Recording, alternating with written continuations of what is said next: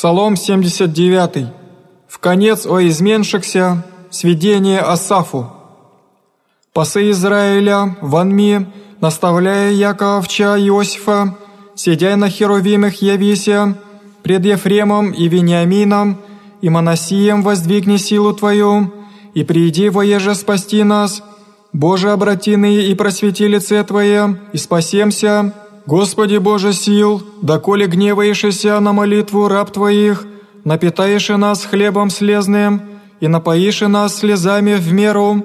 положились и нас в пререкание соседом нашим, и врази наши подражнишаны,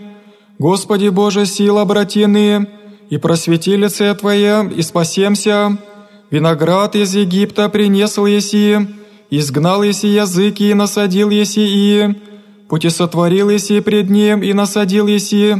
коренья его, и исполни землю, покры горы сень его, и ветви его кедры Божия,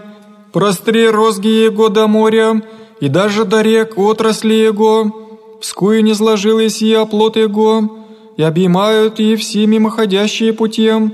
а забай вепря от дубравы, и уединенные диви поядеи, Боже сил обратися уба, и презри с небесей вишть, и посети виноград сей, и соверши его же насади десница твоя, и на сына человеческого его же укрепил еси себе,